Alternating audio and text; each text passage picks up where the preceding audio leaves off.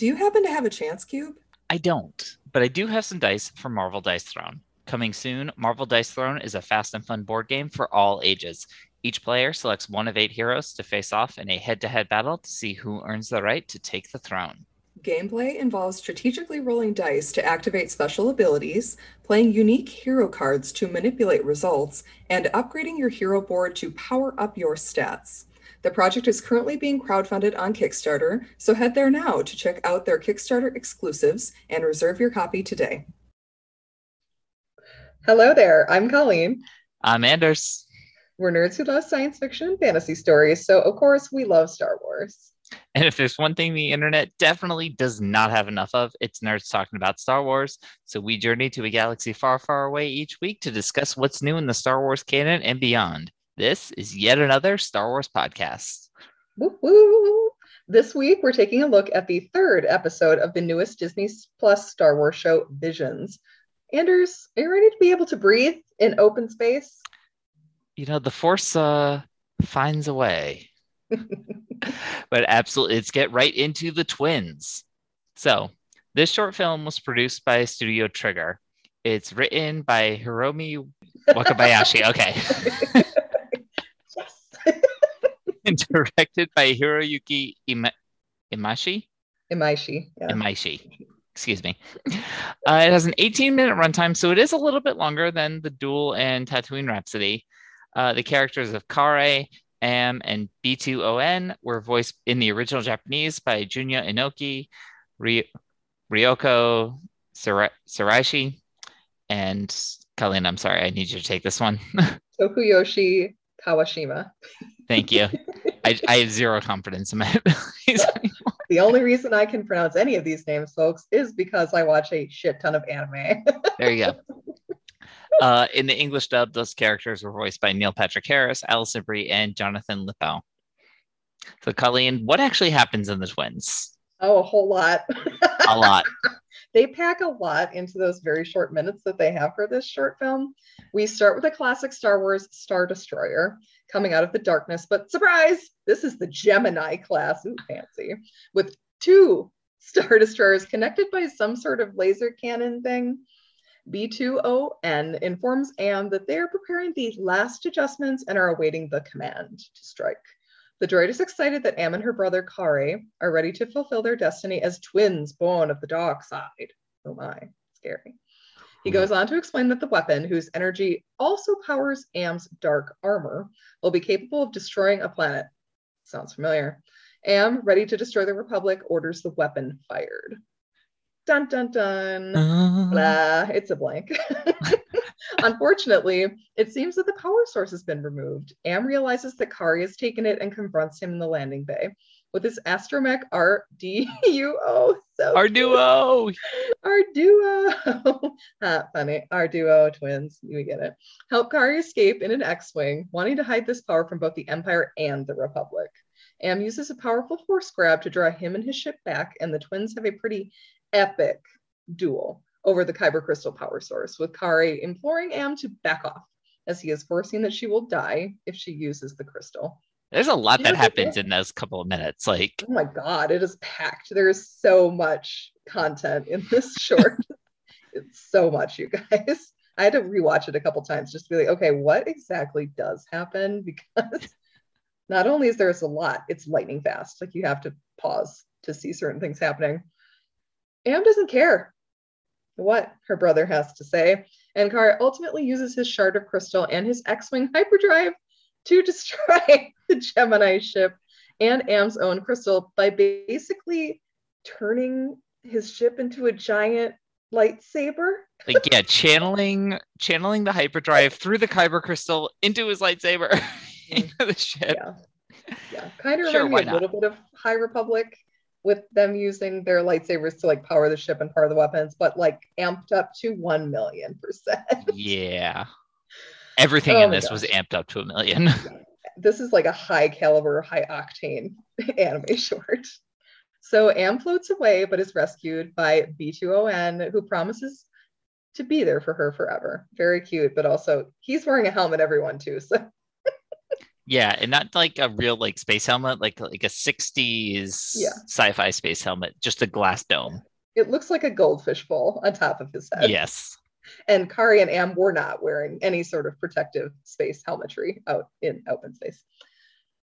Back to the short, Kari lands on a desert planet and reflects that he hasn't seen the last of his twin sister. No, he can feel it in the force because Colleen, I don't know if you knew this. They are twins, born of the dark side. If only they had told me more than one or twice or three times. Or... several times. And that kind of gets into our reaction. I, I do like this episode. I really do, Mhm, but it lays things on very thick. mhm. Like the dialogue in this is very, very explicit in everything that it's doing. Mhm. we're gonna have words on that later. True, and I have opinions on that. Um, the duel sequence is absolutely incredible. I mean, Mhm. it is it is stunningly gorgeous the way it's all animated and kind of like lightsaber light light whips Those are really so gorgeous. cool. They were one of the coolest things that I was anticipating seeing when we got the trailer for Visions Mhm. way back when. Mhm. And I gotta say, this one kind of looks the most like quote unquote anime to me. It looks like the type of stuff I would see clips of back when I was a kid, like Yu-Gi-Oh or Pokemon, those Mhm. types of things, which for me was a little meh because I never really got into those shows. But it's still a really great, great episode, and it takes on a lot, a lot of classic Star Wars tropes and lines. Yeah. All of them, basically. oh, like you said, this episode is incredible visually. And I like that idea of kind of flipping the twins thing, like the Luke, Leia, Kylo Ray situations on their heads, like making them dark side users initially instead of having them just be born kind of either neutral on the force or on the light side. I like that part. On the rewatch of the entire series, though, this short fell further down my rankings than Mhm. from my originals, but it's still beautifully made. I mean, this is a stunning piece of work. It is gorgeous. The style, like you said, is more reminiscent of the 90s character kind of concept designs, just like Neon Genesis Evangelion, which is probably the most famous anime that isn't Pokemon or, you know, Dragon Ball Z from the 90s. Am is definitely Asuka Langley Soryu from that series. If you haven't seen the series, just I have picture Am, but with red hair.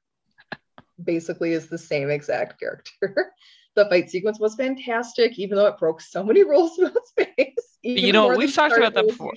We've talked we've talked about that before. Star Wars is a very passing relationship with the idea of physics. So it just kind of took that to the next level. they can't breathe in space in Star Wars. So like, what are you doing? Eh, But I mean, they wanted to be able to see characters' faces, which is understandable. Like you want to be able to see their faces. I like that Kari talked a lot about free will and wanting to be separate from both the Republic and the dark side, of the Empire. He only wants to live his life the way he wants, whereas Am is totally obsessed with fate and completing the tasks they were made for. So I Mhm. do like the thematic things in this short.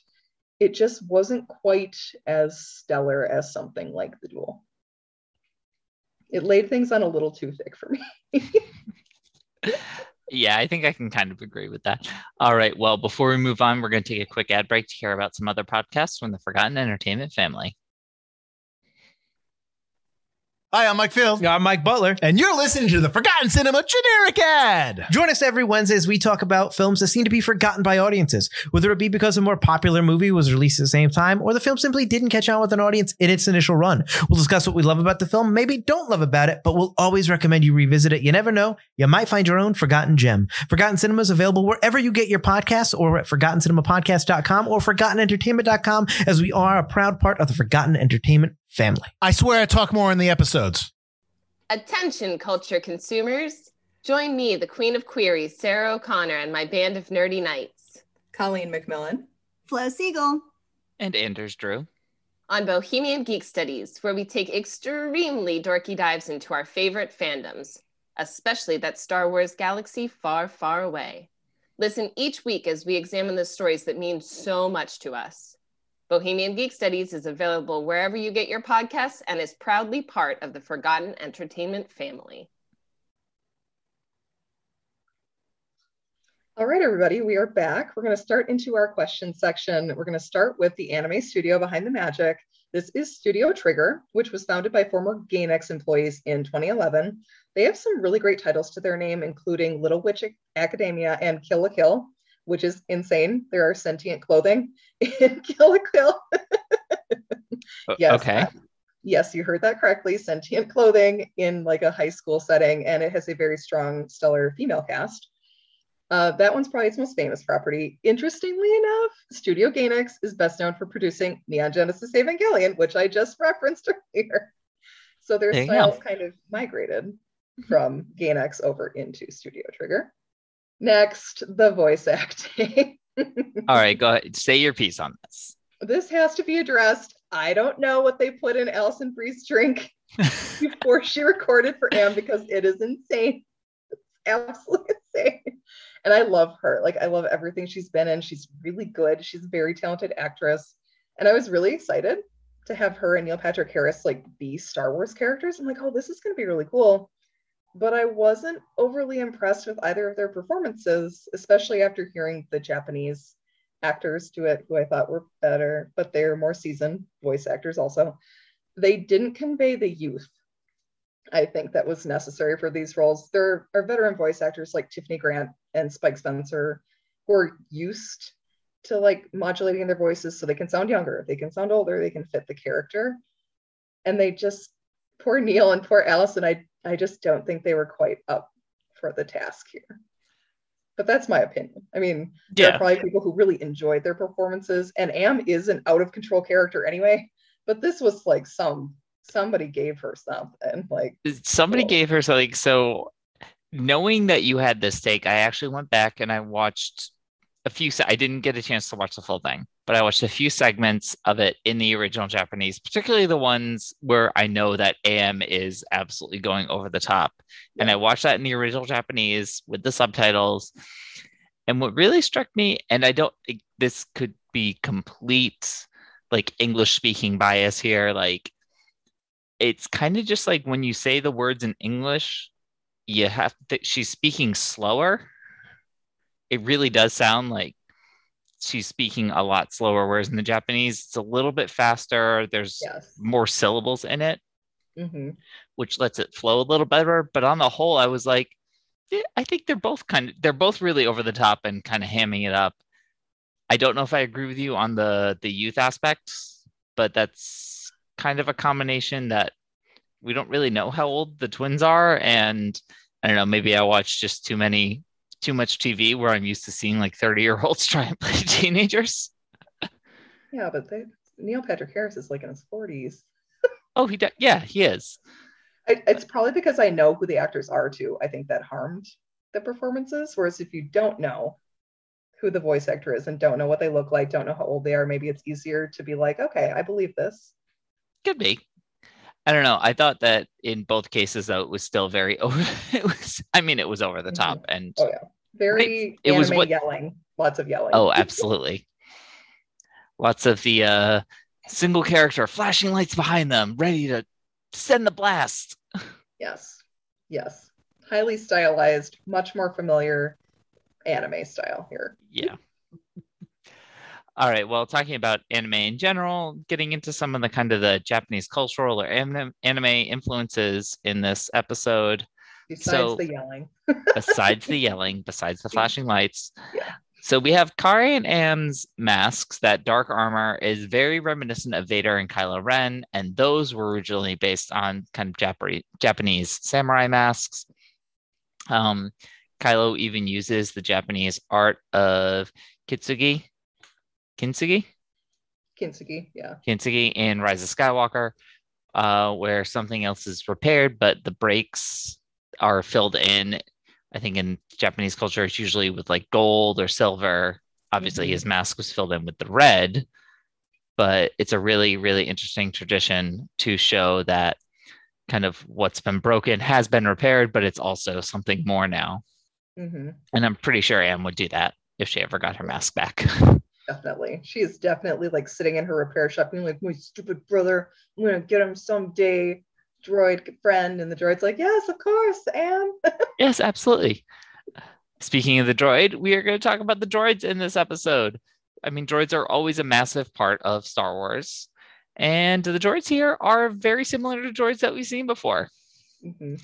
Starting off with that protocol droid, B2ON, who is Am's servant and looks kind of just like C3PO, but painted black. Uh, if you actually think about it for a second, his designation, B2ON, is just C3PO, where every letter and number has been shifted back one. Mhm. And our duo, I mean, seems a pr- duo, seems a pretty clear riff on R2D2. Yeah, completely. A lot of the same sounds, a lot of the same noises. Yeah. This was basically like they took Star Wars and just like cribbed everything. Absolutely, which is which is totally a legitimate choice to do when you get this opportunity. It's like, yo, I want to do my take on the characters and Mhm. everything that Yeah. I grew up loving. but with much more long flowing hair Much.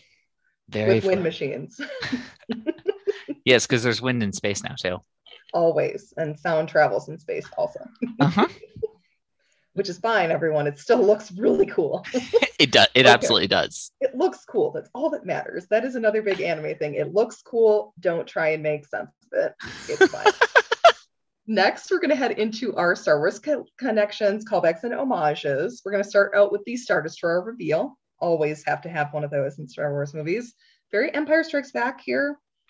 I like the idea of the gunboat thing and it does from empire it looks like the kind of cloud runner ships that they have that are the double-sided ones Yeah. it does kind of look like that. It's very ominous looking, which I appreciate. But uh, like, other than that, Anders, what does it have? I mean, it has a giant Kyber crystal powered planet destroying gun. What could possibly go wrong? We have never seen this before. It always works out for the best. Of course. And actually, in what is kind of a running theme, the way that that kind of Death Starry tech was miniaturized into that does seem very much like the uh, kind of the battering ram laser that we saw in Last Jedi. A little Mhm. bit of a running theme throughout this this episode. A lot of direct connections to the Last Jedi. Yes, very Last Jedi, very like, it seems like it's the New Republic and like Yeah. the remnants of the Empire are fighting each other here. So, like, kind of between the original trilogy and the sequels, maybe like farther along than Mando, closer to the sequel trilogy, just because of the hexagonal part, which we'll talk about in a minute. Yep. Next I mean, we have- um, let's just What? go. Let's just go down the checklist. Like, what are what are some of the, what are some of the checklists we have for classic Star Wars here? Oh my, we have got dark side users in black armor. Check. We have dark side users attempting to manipulate or being manipulated in order to create life. Check. hmm A seeming protagonist seeking redemption from the dark side. Hmm. Another check. Where where are you gonna go? To a galaxy far, far away. Was that just like a little Oh too on the nose? Yes, it was. that was a little bit too much. I was like, oh my God. And hearing that in the Japanese, of course, it wasn't too much because you just read the subtitles and you're like, oh, okay, I guess. You're like, oh, we lost something in translation here. It's okay. Next, we have Punch It. Always good to hear. Our duo's got to Punch it. It. hmm I do love that part. Mhm. I mean, we have a lot of sound effects that are kind of classic Star Wars sound effects, and these were these were actually really cool to hear. Like we're having fun with this, but it was really cool to hear all these. We have kind of the droid wailing, that classic R2 noise, Mhm. the klaxon siren, and actually to create AM's kind of multi lightsaber noises, they mixed the sound of General Grievous when he had the Mm. multiple blades open with Kylo Ren's unstable red crystal to kind of so bring it all together. Because she is a little unstable. She was just a little bit unstable. Just a switch. We also have Karre. I mean, this is a pretty standard fantasy sci-fi trope, but he's wrestling with the concept of destiny and choice. I mean, we said it before, they are twins born of the dark side. They were meant for this purpose, but he is trying to do something different. He's saying, No, I want to make my choices. I want to be the master of my own destiny. hmm Good job, Kari. Mhm. oh, but yeah, poor Am. The dark side and trying to make death yield to you. Am, when she hears about the visions, is like, I'm not going to die. but also if I do die, it's in service of this cause I was supposed to. do. like what? can't have it both ways. You can't like you're you're going to die. Like come on now, Am. She's like, Well, oh, baby. Most of the Sith are kind of like that. They're kind of like, I will die, my apprentice will kill me, or I will conquer death. One of those two will happen. Speaking of that, there's only two choices. There's only two choices. There is no try. There is only do. That classic Yoda line. Karre brings it back when Mhm. talking to R2O, which was actually kind of nice to see it like directed as a droid, Mhm. directed at the droid to be like, no, just freaking do it. Poor droid's like, I'm trying. There's no try. There is only do. Hyperdrive lightsaber, go. And poor droid's like, all right, hope we don't die. Speaking of dying, they split the frickin' ship. this could be from the Freemaker Adventures. Like, there's a reference from that. Lego Uh, Star go Wars. Arrowhead. Lego Yeah. Star Wars. Go Arrowhead. For real, so good. Plus, of course, the Admiral Holdo maneuver from The Last Jedi. Absolutely. When it's done, it's absolutely a holdover. Yeah, for real. uh, and then actually in that kind of hangar bay is chock full of a lot of classic Star Wars ships. They just kind of threw them all in there. Yeah. Uh, in addition to TIE fighters, a TIE bomber, a TIE, a TIE interceptor, there's an A Wing, a U Wing, an X Wing, a Y Wing, a V Wing, and a Jedi Starfighter. All of those are in there. The Alphabet Squadron is in there. Could, very well could be. All right. Well, let's move into our power rankings. So we said that we are going to do these as we go based on the episodes we've seen so far. So, Colleen, the twins, starting at the top of your list, does the Mhm. twins belong above or below the duel? Below. Okay. Does the twins belong above or below Tatooine Rhapsody? Above. Interesting. All right. I'm trying not to think about it too much. I'm trying just to go with my gut. I know. I had to warn you. I was like, don't look at your list beforehand. Because I want this in the moment. All right. And I am actually going to, I think I'm going to agree with you. I thought maybe this might be where we diverged, uh, where you might put the twins above Tatooine Rhapsody, but I think I'm with you. The Tatooine Rhapsody was just so much fun. And then this one, it's still really good. But I enjoyed watching Tatooine Rhapsody a lot more. Yeah, they're all. it- It's hard. They are all good. Yeah. That, that's just they are. But we have to rank them because that's what we do. okay, now we're gonna head into our recommendation section. I have one for you today. You want an anime that's set in space? It's pretty wacky, and the dub acting is also a smidge over the top. And by smidge, I mean very over the top. Seek No More. Try Outlaw Star. This is actually a very fun series. It's another anime about a found family in space. Plus, there are space pirates. Plus, Nice. some of the starships have arms, arms, and can literally fight hand to hand in space. The ships do. Are they like organic arms? Are they? No, they're mechanical arms. They're called grappler arms, and they come out from the ship. And so the they're ships like rock and sock and robot ships? Kind of. Yeah. They, they fight like with grappler arms in space. It's wild, wild shit. There are guns that can shoot magical spells. For real. This is, this is a real show, everyone. There's a mysterious yet beautiful AI who's a woman who powers the titular ship, the Outlaw Star, and a cat girl, noble woman with incredible strength. It's like, this is wild. There's a wild shit in this show. Why is okay? I, I have to ask. I feel like a cat person is is like practically a trope at this point. Mm-hmm. In anime, they for sure. in yes. anime, in just general like sci-fi, everything. Like, Mhm. why are they trying to make people cats? Why not make more people dogs? They're more fun. I don't know. I think there's another, I think there's a dog person in this show too, but it makes more sense for the character to be a cat. She's wild. She's great.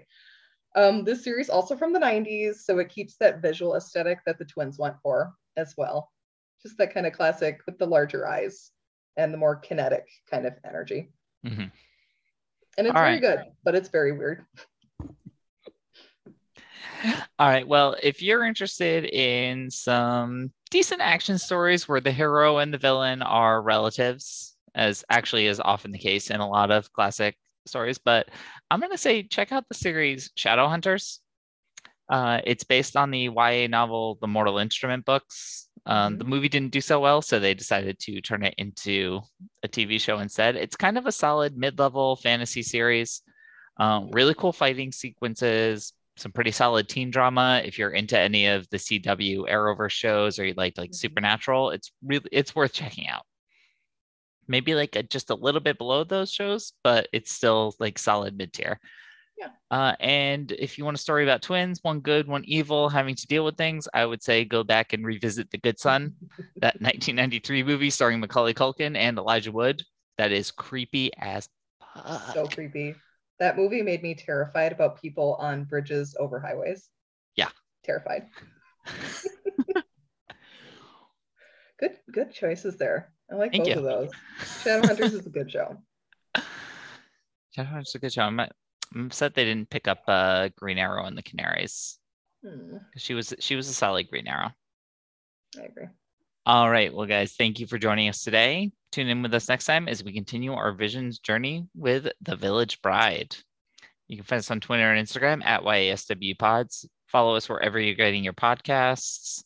Uh, and check out all the offerings in the Forgotten Entertainment family over at ForgottenEntertainment.com. You can also find both Colleen and I on the Bohemian Geek Studies podcast, where we are diving into Star Wars Rebels almost at the end.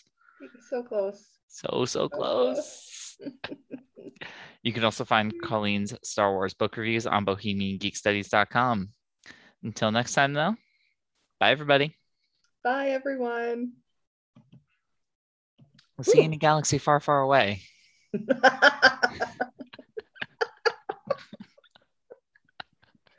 oh god, yes.